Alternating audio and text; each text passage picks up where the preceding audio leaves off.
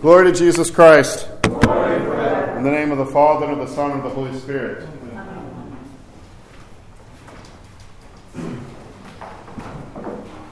Every day in the Orthodox Church, liturgically, we have different commemorations.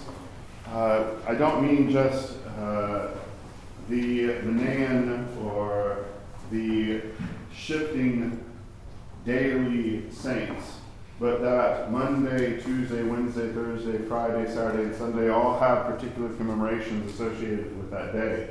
That is why, if you've ever wondered why we on Wednesday nights, if you come to Vespers, you always hear about the apostles, it's because Thursday is a day dedicated to the commemoration of the apostles. And over time, uh, this has also been associated with uh, Saint Nicholas, Bishop of Myra a fourth century bishop whom we commemorated this calendar day, but this evening we have shifted over to the commemoration of St. Ambrose of Milan, uh, who would have been a bishop r- around the same time. By that I mean they're not perfectly aligned, but that they were around at the same time, uh, fourth century or so.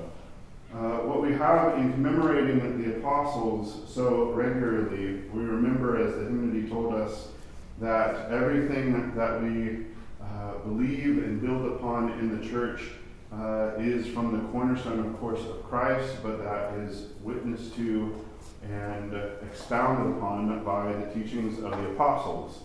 And the hymn you heard about the writing of the Gospels that the testimony of those who walked with our Lord uh, was then kept and recorded for us to be able ourselves to encounter our Lord in the breaking open of Scripture. By the breaking open of Scripture, I mean, of course, the reading and interpretation of Scripture, the preaching of Scripture, and understanding, especially for the apostles, this was not just, you know, an exposition of Matthew chapter 3, because, well, they didn't have Matthew chapter 3, but an exposition, of course, of the Old Testament.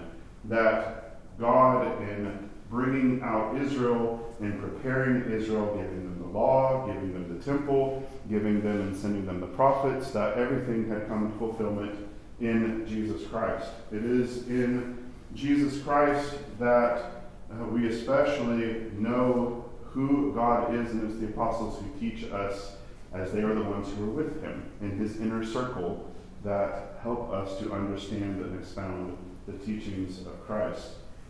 We have, as we read in the book of Acts and understand, especially in the epistles of Paul, that these apostles were not just uh, teachers of the rule of faith or of the teachings of the church, they were shepherds, or those who cared for who defended, who prayed for, who, as Paul in so many moving places uh, in his letters talks about the love flowing from his heart and his concern for those that they come to know Christ, that they grow up in Christ, that they come to maturity in Christ.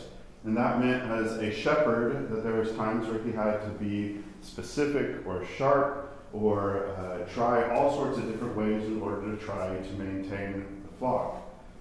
That is why uh, St. Nicholas uh, is associated with or also commemorate this day. St. Nicholas, for us uh, in the church, uh, the church in her wisdom uh, had many bishops over time, but there is in St. Nicholas, uh, he is kind of the icon of what a bishop is. Of course, Jesus Christ is our icon and what we measure everything by, but it is St. Nicholas that we see and hear uh, and learn about what it is to have a true shepherd. Did anyone notice anything uh, familiar uh, about the troparion for St. Ambrose? Did it remind you of anything?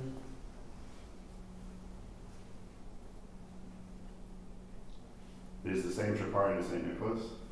I believe it's also very similar to the one for St. John Chrysostom, is it not? The rule of faith. It's a little bit different, but basically, the St. Nicholas Troparion, the hymn for St. Nicholas, is the kind of the hymn for bishops. Uh, it, uh, his services, if you're wondering, I wonder which uh, gospel and epistle reading in Hymnon verses and all these things. What, where do we go to look for these things? Uh, you go look at St. Nicholas, because if you're commemorating a bishop, the you say the meta or the er point where you're going to go look, you're going to go look at the service for St. Nicholas. Uh, we have in St. Nicholas and his close association with the apostles is because he was someone who exhibited every aspect of the office of a shepherd. Yes, he was a defender of the faith, but he was somebody who, let's say, uh, acted instead of just talked.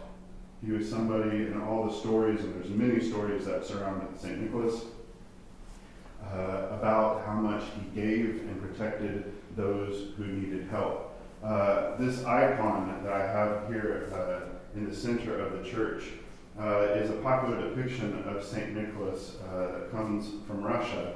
And you may notice uh, that in this depiction of St. Nicholas, he has a sword in one hand and a city in the other. And the reason why he is depicted like this is because this recounts uh, a time where a city was being attacked in Russia, and there was a large turning of the people towards St. Nicholas, and those who were attacking the city were driven away. So, in commemoration of this, there's this icon. And this is a very popular way in Russia to depict St. Nicholas because you see him as the defender of the people of God. That he himself uh, is someone who, uh, how many stories could it? There's a reason why he is considered the patron of ships.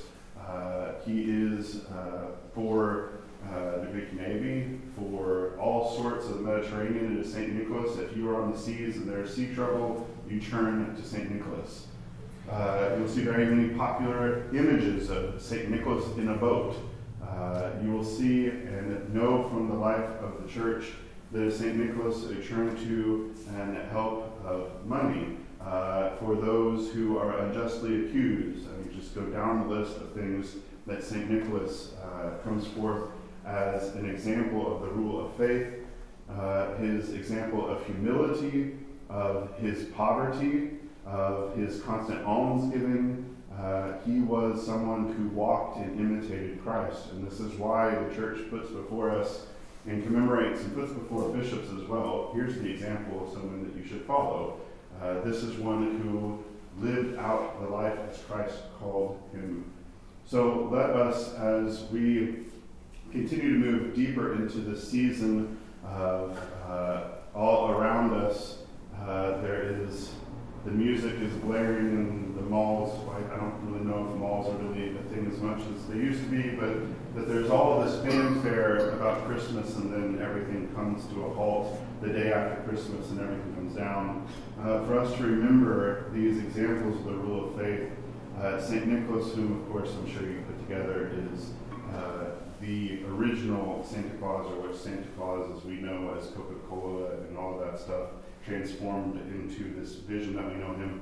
But that St. Nicholas, St. Ambrose of Milan, these are all examples for us in our own life uh, to defend, to protect uh, those who cannot defend, protect themselves, but especially doing it in humility and uh, sacrifice of self for those who need us. So let us ask for their prayers, that they turn to Christ, and that they help us as we all join in the path towards heaven. In the name of the Father, and the Son, and the Holy Spirit. Amen. Amen.